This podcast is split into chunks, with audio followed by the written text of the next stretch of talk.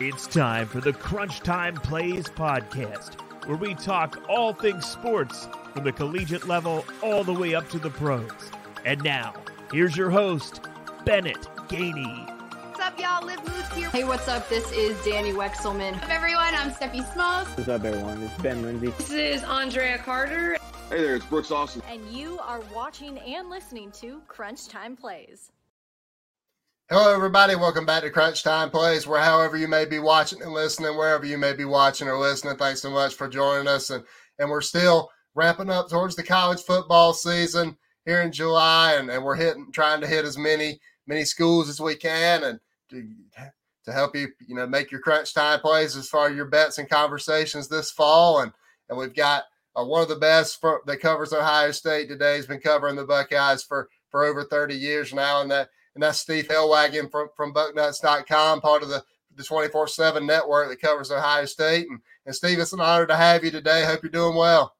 Yep, doing great up here, hanging in, just counting the days down until the season starts. Uh, inside two months. Uh, there's no doubt about that, and hope you and uh, hope you and your family had a had a great July Fourth weekend as well. Oh yeah, it was wonderful. That's awesome, and and so I just wanted to to get into some of the some of the recruiting stuff with you. We just went off, just came off the, the live period uh, in June, first time in 15 months, back under the dead period now. But but just from your impressions on on how Ryan Day and, and his staff handled the the June period, and there's a lot of momentum around the program right now, especially with all the, the college football playoff appearances, national championship appearances, and currently have the number one class in 2022. So how how did what did you make of, of Ryan Day and his staff and how they approached this past month in June? Oh, they were tremendously busy during the month of June. They had seven different camp days for prospects from around the country to come into Ohio State and uh, receive some uh, teaching at the hands of the coaches there.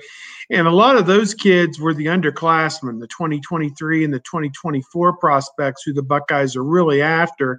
A few 2022 prospects who are trying to gain some late offers, certainly.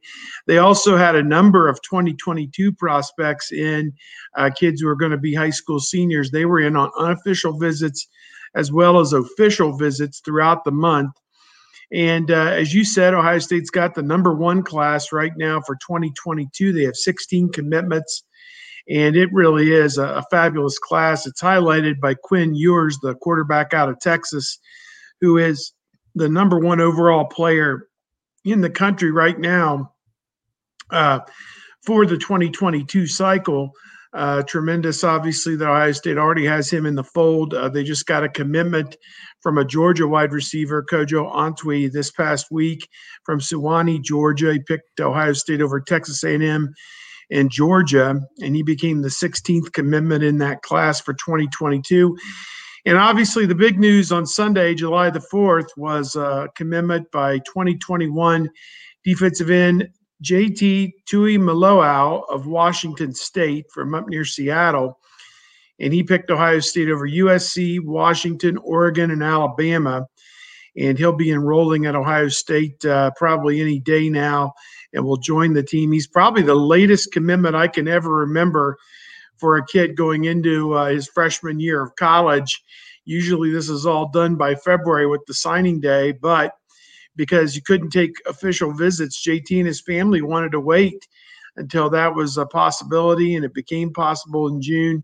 They made four official visits during that month of June, and they picked Ohio State. Uh, he's the number three overall prospect in the 24 7 sports composite. He was 24 uh, 7 sports number one overall prospect defensive end and gives Ohio State two bookends in this class because they've got uh, Tuimoloau at one end and Jack Sawyer, who was number four in the composite uh, from right outside Columbus. Uh, Jack Sawyer, number four in the composite, uh, already had uh, signed and gone through spring football with the Buckeyes. So those two guys are going to be freshmen at Ohio State. I don't know that either of them are going to start right away for the Buckeyes, but they're going to give uh, the Buckeyes some depth, certainly, at that defensive end position. And uh, he capped off what was a number two overall class. Alabama, despite that commitment by Tuimoloau, still had the number one class for the 2021 cycle.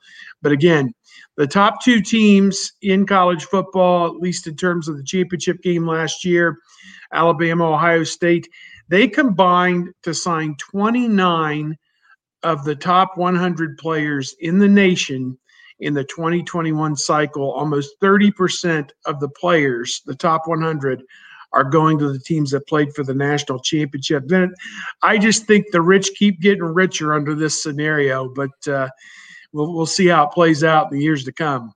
Yeah, there, there's no doubt about that. And it, it continues, the, the cream of the crop just continues to rise up. And I believe Ohio State signed five or is going to sign five of the top 10 from the 21 from the 2021 class. I don't think or really anybody's hardly in recollection has really ever done that before. Yeah, that's from the 24 7 sports list uh, solely, not the composite, just the network 24 7 with their uh, experts. Um, you know, generally I skew more to the composite when I look at this because I figure if you take everybody's rankings and combine them, uh, you're probably going to be more accurate than, and that's not to slide our own guys. I work for 24 7. But uh, obviously, they love uh, these guys that Ohio State's got. When you're talking about Tui Malao, uh, Tui Maloau, I, I need to get that down. Jack Sawyer, who I mentioned, TreVeyon Henderson, outstanding running back from the Mid Atlantic area as well. Uh, Emeka Egbuka, the nation's number one overall wide receiver. And uh, what's interesting is he's also from Washington State. They got two guys from the Seattle area to come five or six hours across the country uh, to play their college football at Ohio State. And the last one to round that out is Donovan Jackson, a big time offensive lineman from Texas coming into Ohio State, also a national top 10 prospect as well. So, you know, you look at this and it is unprecedented. Uh, people ask me, is this the greatest class Ohio State's ever had? I don't know. They've had some really good ones. You think about it this way in the last 10 years, uh, really including, I guess, the 2022 class back to 2012 or 2013, I don't know, 10 years in there, Ohio State has had nine national top 10 classes. So uh, the only one that wasn't was in the kind of that transition year between Urban Meyer and Ryan Day when there was a little bit of uncertainty what was going to happen there. Uh, that class in 2019 finished 14th nationally. And so when you have one top 10 class on top of another, on top of another, on top of another, and all these national top 100 and top 50 and top 10 guys, this is the recipe to win the Big Ten every year and to uh, to go on and compete in the playoff. And obviously, Ohio State has been in the playoff the last couple of years, so uh, they're looking to continue that. Obviously, in 2021.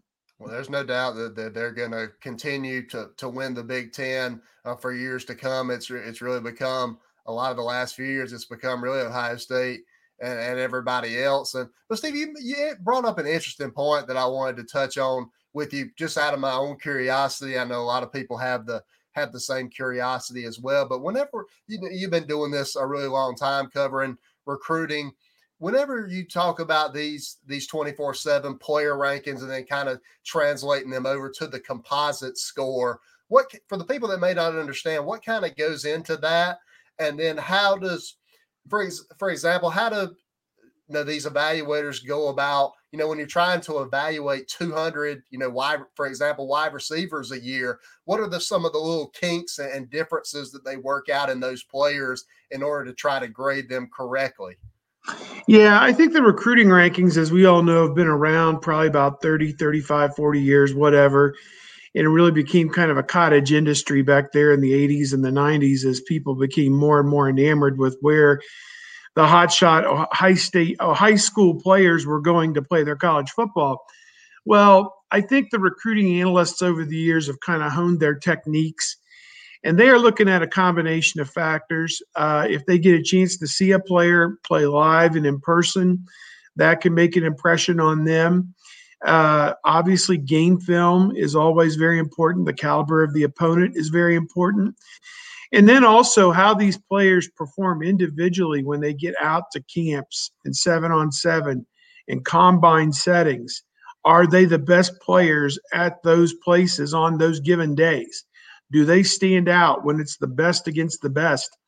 Who are the ones that really stand out? And I think they're also looking at some of the raw data as well in terms of the height, the weight, the 40 yard time, uh, broad jump, vertical jump, uh, you know, pro shuttle, whatever they can get their hands on uh, to test a player and their agility, their ability, their speed, their strength. All that kind of goes into the blender, I think, for these uh, college scouts. And you had the Elite 11 this past weekend where the guy I mentioned, Quinn Ewers, was one of the quarterbacks from Texas, uh, was at the Elite 11. It was held out in Los Angeles, California, I believe. And uh, he had a chance to go throw for throw right alongside all the other quarterbacks. And each recruiting analyst had their own list of guys, one through 11 or 15 or however many quarterbacks there were. And so that's in a nutshell how the different analysts and the different services will uh, compile their rankings. And obviously, they publish those rankings and update them on a monthly or every other month basis based on the newest data, uh, fall regular season, how a guy did, you know, and those kind of things. And then what I think 24 7 does is they take their rankings and put them into the computer. They take uh, the rivals rankings, the ESPN rankings, and anybody else out there who is ranking high school prospects and put them all into that uh, composite to mash out the master list. And then you go and you see, okay, this guy's number one, this guy's number two. They average it all out. And uh, to me, you know, it, it is a fascinating process. People think there's a lot of politics involved. I'll say that I think that sometimes uh, the analysts can be swayed a little bit by scholarship offers. You know, in the old days, back in the 90s, if a guy had a USC offer from Pete Carroll, you thought that was the gold standard because they had the best program in America in the uh, in the nine, late 90s and early 2000s they were the best program out there. Now it's Alabama, Ohio State, Clemson. If their coaches stick their neck out and put a true, as we like to say, committable offer on the table to a prospect, uh, that's the gold standard, in my opinion, in our industry right now for one of these uh, top three or top four programs, maybe Georgia, Oklahoma, also in that mix. I don't know. But uh, if if those top programs put an offer out for a kid, I think that speaks volumes for how good a player that uh, that player is. Now, uh, can is all this infallible? Yes, but I'll tell you something. When uh, Tuimoloau committed to Ohio State, I did a look at the last 20 years from Ohio State, and they've had he's the 14th guy in 20 years who was a national top 10 prospect. And most of the guys who have come through uh, previously uh, were guys who went on and were either NFL first round draft picks or they've played five, eight, ten years in the National Football League. So it tells you that even out of high school, these recruiting analysts can get it right. I mean, they're they're not not going to miss on a lot of can't miss guys. Uh, I mean, there'll be a few busts that slip through the cracks every now and then. Ohio State had a kid, Noah Spence, uh, from Pennsylvania back in 2012 who played a year or two at Ohio State, and then he had a, a drug test failure or two, and it was for uh, uh, you know some type of uh, a drug test failure, and he was banished from the Big Ten. He went to uh, Eastern Kentucky, played for a year, has now played five years in the NFL. He was a national top ten prospect coming out of Pennsylvania he didn't make it at Ohio State, but he's made it in the NFL. So even then, you you, you can't screw up when you when you're a national top ten player. They still get you to the NFL one way or the other. Uh, there's no doubt about that. They're, the NFL is going to find you uh, no matter no matter where you are. It seems like you know talk about you know just being at some of these Group of Five schools, Coastal Carolina or, or Cincinnati or UCF. The if you if you're good enough, the NFL is going to find you wherever you are. Yeah, there's no doubt about it. And we see it here in our state with Cincinnati. Uh, they've had a real big upswing right now with Coach Fickell, former Ohio State player, assistant coach, was the head coach at Ohio State, obviously in 2011 after Jim Tressel left, and uh, was retained by Urban Meyer as defensive coordinator after that, did a great job, and and now has Cincinnati on the verge of uh, doing some really big things too. So, uh, yeah, you, are right. Uh, they, if you play and uh, with the coverage that our sport gets nationally from every college out there, every game seems to be on television or the internet. Uh, the, the scouts will find you, and uh, there's no doubt about it. you know, if the, the best players, the cream always rises to the top. there's no doubt. and Steve, I did want to ask you about you mentioned committable offers. I wanted to it brought up another another question that that I'm really curious about. What what percentage of it of the offers that that a player gets? I know it, it varies from, from player to player, but but what percentage would you say are actually committable offers that a player gets where staffs are really going hard uh, trying to get this guy these guys and and what kind of goes into to the staffs kind of deciding their pecking order of of who gets the committable offer, who are guys that we might want to might want to watch a little bit more, might want to offer them, but watch them a little bit more. Yeah, it's all part of the process, and I think maybe half of the offers, maybe two thirds, I don't know, would be uh, uh, genuine committable type offers, and I think. Uh, for schools like Ohio State, Alabama, and Clemson, uh, they want to maximize every spot. So while they may tell somebody who attends their camp, you have an offer, if uh, down the line there are better prospects in line uh, ready to commit, they're going to take those guys and may not take uh, take the verbal from that player.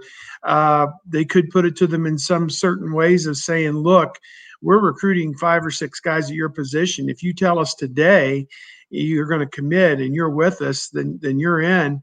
and uh, you know you'll you'll have a spot in this class. But if you hesitate and don't you know commit today, um, that spot may not be there down the line. So again, every one of these schools is operating under a numbers crunch because of the 85 man scholarship limit.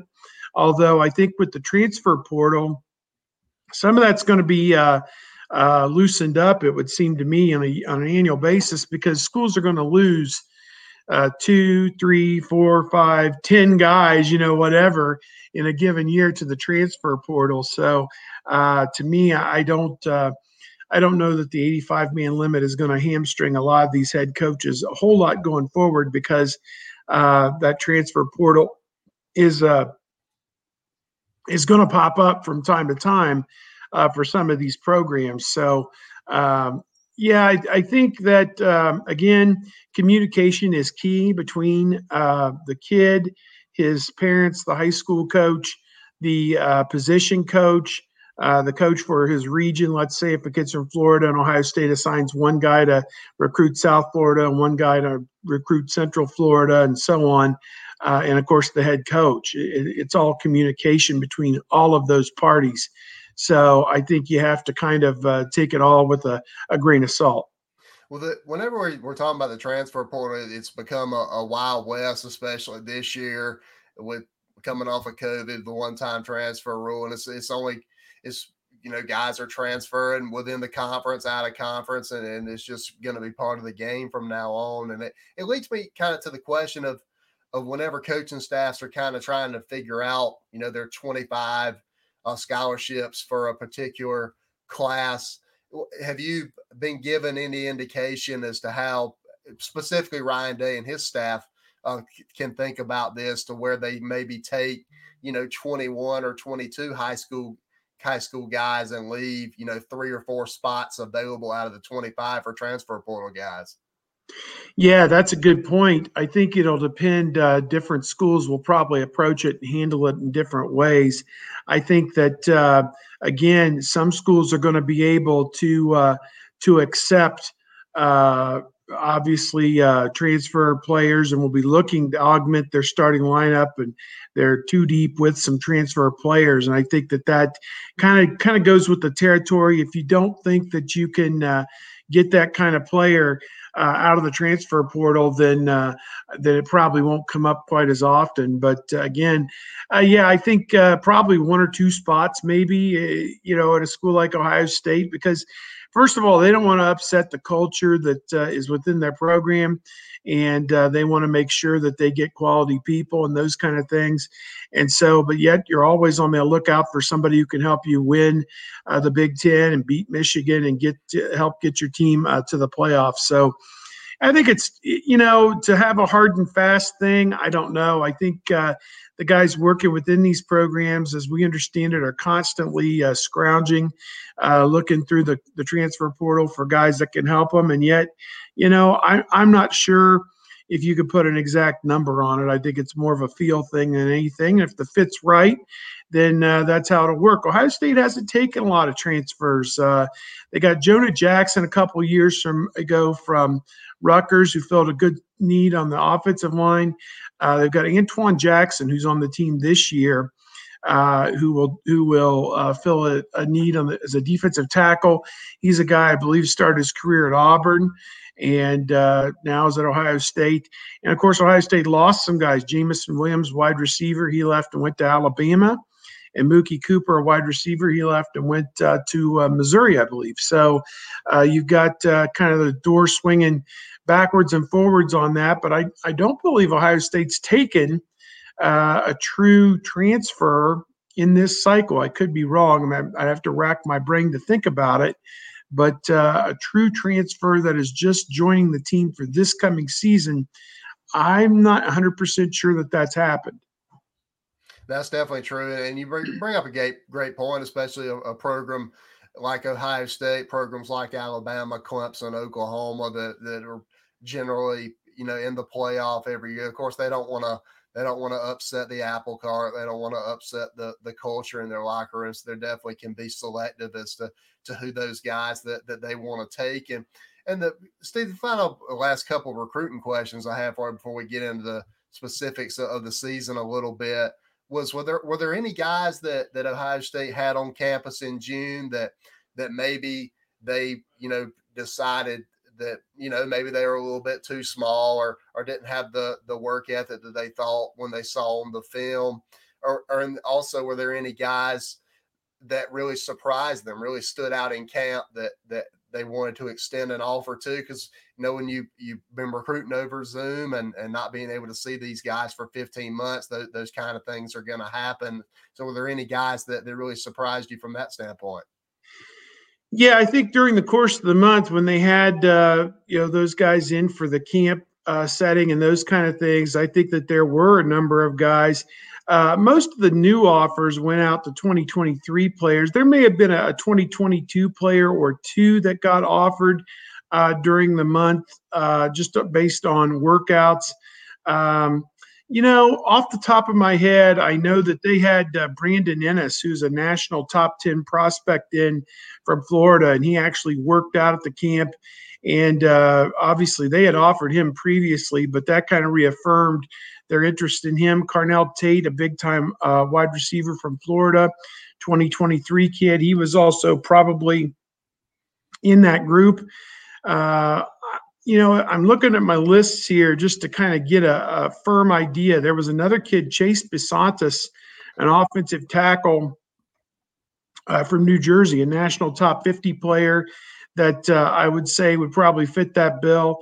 Uh, AJ Harris, a big time cornerback from Alabama, uh, top 25 player. He was also, uh, he may have been offered previously, but they definitely offered him uh, after uh, seeing him in camp.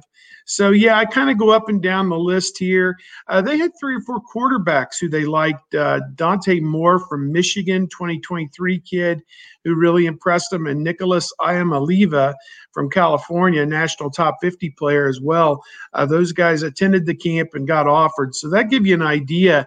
They were very busy in working out the 2023 players and uh, making those offers. There were probably a handful of 2022 guys uh, who came in looking for offers, and uh, it didn't work out just yet. But Ohio State will keep them under consideration, uh, and different things like that. So, yeah, you know, it it the recruiting, the, the the pace which with with which they're recruiting, the players with which they're recruiting are of such high quality. It's kind of hard to keep track of it all. It changes almost on a daily basis the priorities, but they've got 16 commitments and they want to sign 23 guys. And I think what's left for them are probably two or three offensive linemen, two or three defensive linemen, maybe a linebacker and a safety, and that'll be it. I mean, they've got quarterback covered with Ewers. Uh, they took a running back here recently uh, who's really good. Uh, uh, Antwi, the guy I mentioned, the wide receiver, he's one of four wide receivers they have in this class. So they've covered the board pretty good across the line. They got a couple great linebackers from Ohio in the 2022 class with Gabe Powers and um, CJ Hicks, both of them from the state of Ohio. So, uh, you know, maybe one more linebacker to round out that group. But otherwise, I think they have covered the bases pretty well uh, across the board. That's def- that's definitely true. Just you know, just just kind of eyeballing it, they definitely uh, seem like they're they're done with a lot of the a lot of the guys that they're targeting on the offensive side of the ball, especially at, at wide receiver with four. I know it's about the max you want, and if you can you can sign a, a great quarterback in Quinn Ewers and and a great running back, which they certainly have. Are there are there any guys that that could be on a commitment watch, maybe on the offensive side of the ball? A couple of those offensive linemen uh, that you mentioned, maybe. Uh, I know you you've had a, a really nice uh, piece about uh, Kam Dewberry that you may be watching the offensive tackle from Texas, and and anybody you know just across the board offensively that may be possibly ready to commit here soon. Yeah, we try and stay on top of it as best we can, and I think that uh, yeah, you mentioned Kam Dewberry. He's uh, ranked number 101 in the country. He's from Humble, Texas, uh, which I believe is a suburb of Houston. I think Kam Dewberry, and the only reason I know that is because David Boston, who played for the Buckeyes in the late 1990s, went on to about a 10-year NFL career as a wide receiver. He was from Humble, Texas, as well. Uh, Kam Dewberry is probably up there.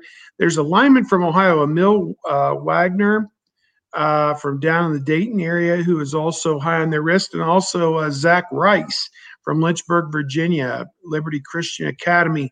I think those three guys are are critical type prospects that the Buckeyes are looking at on the offensive line. Uh, defensive line, a couple of guys. Uh, I mean, they they are all over the board here with uh, some of the top prospects, particularly Enai White uh, from Pennsylvania. He's a top 50 guy that uh, they are really uh, enamored with. I know about him, obviously. And then on the defensive line, where they have a, a tremendous need is a defensive tackle. And uh, they have offered a handful of defensive tackles. Uh, you know, one of the ones that uh, that really stands out uh, for them at or near the top of the list is Walter Nolan, and he's a national top 10 player from Tennessee. Also, Gabriel Brownlow Dindy uh, from Florida. I know Brownlow Dindy was through Ohio State uh, for a visit.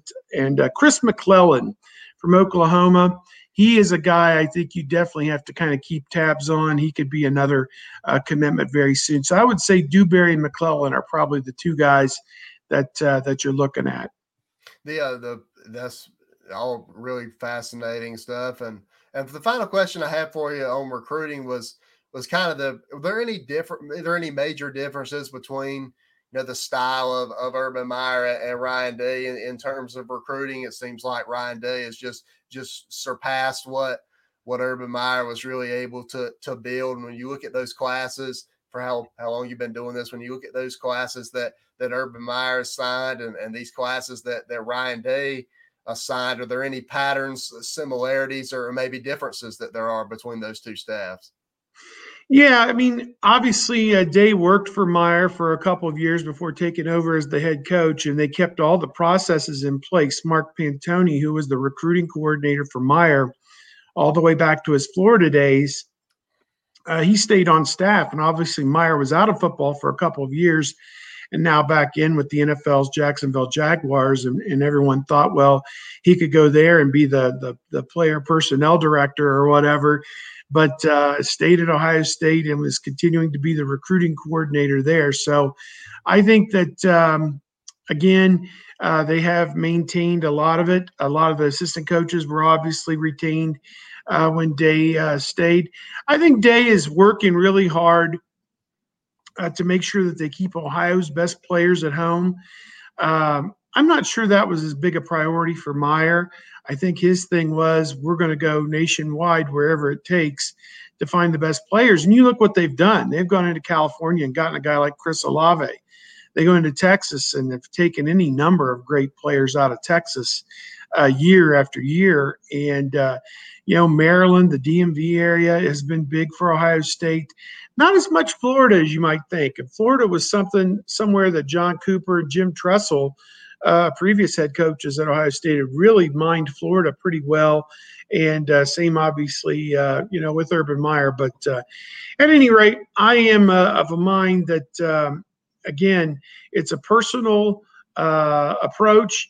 And I think that that that Day and his staff, Brian Hartline recruiting one great wide receiver after another, Larry Johnson, the defensive line coach getting one great defensive lineman after another. It's just something that just perpetuates itself year after year. Yeah, that's definitely true. I mean, Brian Hartline's got got four uh, really quality uh, wide receivers uh, in in the boat here for for 2022. And, and Steve, the, the final question before before I let you before I let you run, definitely have to get you back on again before the season to kind of preview it more in depth with you. But but what's going to be kind of looking at the start of the year for Ohio State? They have they have the quarterback to figure out, possibly C.J. Stroud be the starter there. But you start out with Minnesota on the road, and then and then Oregon uh, back back at the shoe at home. Does is is the start for Ohio State really going going two and zero oh in that start? Is that's really what's going to pro- pro- propel them to to maybe another college football playoff appearance? Yeah, you make a great point. Uh, everything begins with those first two games. And, you know, Minnesota was a middle of the road team last year. Uh, they played pretty well the year before, and they pushed Wisconsin to the last game to win the for Wisconsin to win the Western Division back in 2019. And will Minnesota rise up again and have a great team? It's on the road on a Thursday night. The stadium up there in Minnesota will be packed, obviously, with 50,000 people and uh, it'll be a quarterback making his uh, debut, essentially throwing the football. None of the quarterbacks coming back for Ohio State, uh, C.J. Stroud or Jack Miller, got to throw a pass last season. Justin Fields threw every pass for the Buckeyes in the shortened season, only eight games last year. So you think about that. Uh, that's going to be a big hurdle is getting that quarterback position up to snuff. Uh, the other 10 players on offense are all veteran players, proven players, essentially. And what they need is for those guys to play their best football and take a lot of the uh, uh, benefit of the doubt off the quarterback, a lot of that heavy lifting off the quarterback, so they don't have to try and do extraordinary things. They could just play football, do the things that they're taught, and lead the team, you know, to the best of their ability kind of grow into that job. I don't think it's going to be an easy transition. I think there's going to be some bumps along the road, just as as you would think. I mean, Justin Fields, he at least got to play a little bit at Georgia as a freshman before he came in at Ohio State and was a star for two full years. You know, it would be a lot different for him had he never played a snap at Georgia and showed up at Ohio State in 2019 uh, and they said, well, here's the ball, go you know, it would have looked a little bit different, I think. I think he would have had some fumbles and some interceptions and some things that maybe you don't expect, uh, you know, to see. So those growing pains is what they're going to have to get through. And two quality opponents. Minnesota at the beginning, I think, is a quality opponent, especially at Minnesota. And then back home with Oregon, a team that uh, won the Pac 12, beat Iowa State uh, pretty convincingly in their bowl game, uh, you know, they feel like they've put together a pretty good program there at Oregon, and uh, they want to come in and shock the world and beat Ohio State in Ohio Stadium and prove that they deserve to be in the playoff this year. So, uh, a lot for those two, first two teams to prove. Then the other thing is this defense. I mean, I've got my handy, standy, handy, dandy Phil Steele book here. And uh, last year, Ohio State went from giving up almost 14 points a game in 2019 and having a great defense to giving up 26 points a game, almost double. And yeah, they went seven and one. They only lost the one game to Alabama in the national championship, but they gave up 52 points in that game. They gave up, uh, what was it, 35, I believe, to Indiana. So uh, there were some games where they got gashed pretty heavily. I think Penix threw for 400 yards against Ohio State last year from Indiana, and that game's at Indiana this year. Uh, so that could help determine the Eastern Division that one game. Penn State's probably coming back as well. But defense to me has got to be much improved. Uh, and I don't know that the personnel is going to be a whole lot better because you're taking Shaun Wade out of there. You're taking all three starting linebackers out of there. Uh, you're taking Tommy Togiai, who was an outstanding defensive tackle, out of there. Um, you know, they've got some pieces, obviously, on defense, but they got some holes they got to fill. And I'm interested to see how that all comes together. And it's got to be much better than it was a year ago. Because, you know, if it's any worse, they're probably looking at a two or three loss season, I would think, uh, given some of the teams that they're lined up to play that can that can move the football, like Oregon and Indiana. I think Minnesota, if things come together for them, they could be like that as well. Penn State's got a veteran quarterback coming back, and uh, there'll be some other tough tests along the way. But uh, yeah, those are the two big things: the quarterback and the defense. If those two areas uh, come to come to fruition and come, you know, it can be areas that you can can you know you don't have to worry about. I don't know about rely on, but but just areas that don't impede the progress of the team. Then uh, you're going to be back in the playoff, I would think. Yeah, that's definitely true. You mentioned uh, there's a great point about the defense that they're facing teams right out of the gate. You know, Minnesota's got a got a returning quarterback in, in Tanner Morgan that that's real that's really proven, and and Oregon's going to be able to move the football. And, and in Indiana, if if Michael Penix is able to is able to come back healthy as well as he was at the at the beginning part of last year, that's certainly a a really tall task for that defense. But then at, quarterback, it definitely helps being possibly those first couple games being able to rely more on that offensive line, more on Master Teague running the football because he's a really great back and and relying on some of those short routes for the for the young quarterback to, to gain more confidence to, to guys like Garrett Wilson and Chris Olave. Yeah, no doubt. It helps to have. Uh, there were some pundits who believe Wilson and Olave are the top two wide receivers in the country if not certainly the best tandem in the country. I think a lot of people are saying, and Ohio State's wide receivers group in the Phil Steele book, I believe, is number one nationally with those two guys. So, um, if I have to have a young quarterback, it's great to have veteran wide receivers and a great tight end as well. Jeremy Ruckert had two touchdown catches in the semifinal win against Clemson and he is a tremendous security blanket. I think for a young quarterback, if things are breaking down, you can always dump it off to the tight end and let him go down the seam for 15 or 20 yards. So, um, a plethora of outstanding running backs. Uh, TreVeyon Henderson, guy we touched on, is a true freshman. Some people think he could take over as the starter from Master Teague if he's not uh, full go. Uh, they've got Miyan Williams, who showed quite a bit last year. Marcus Crowley is in that mix, and uh, Evan Pryor, a true freshman as well. So they've got five pretty good running backs that they'll be depending on, it looks like, and can rotate those guys and have a fresh back in the game. The offensive line, you've got uh, the two tackles are back, and one of the uh, guards, Harry Miller, is back. And then you just have to uh, find a replacement for Wyatt Davis at guard and for Josh Myers at center.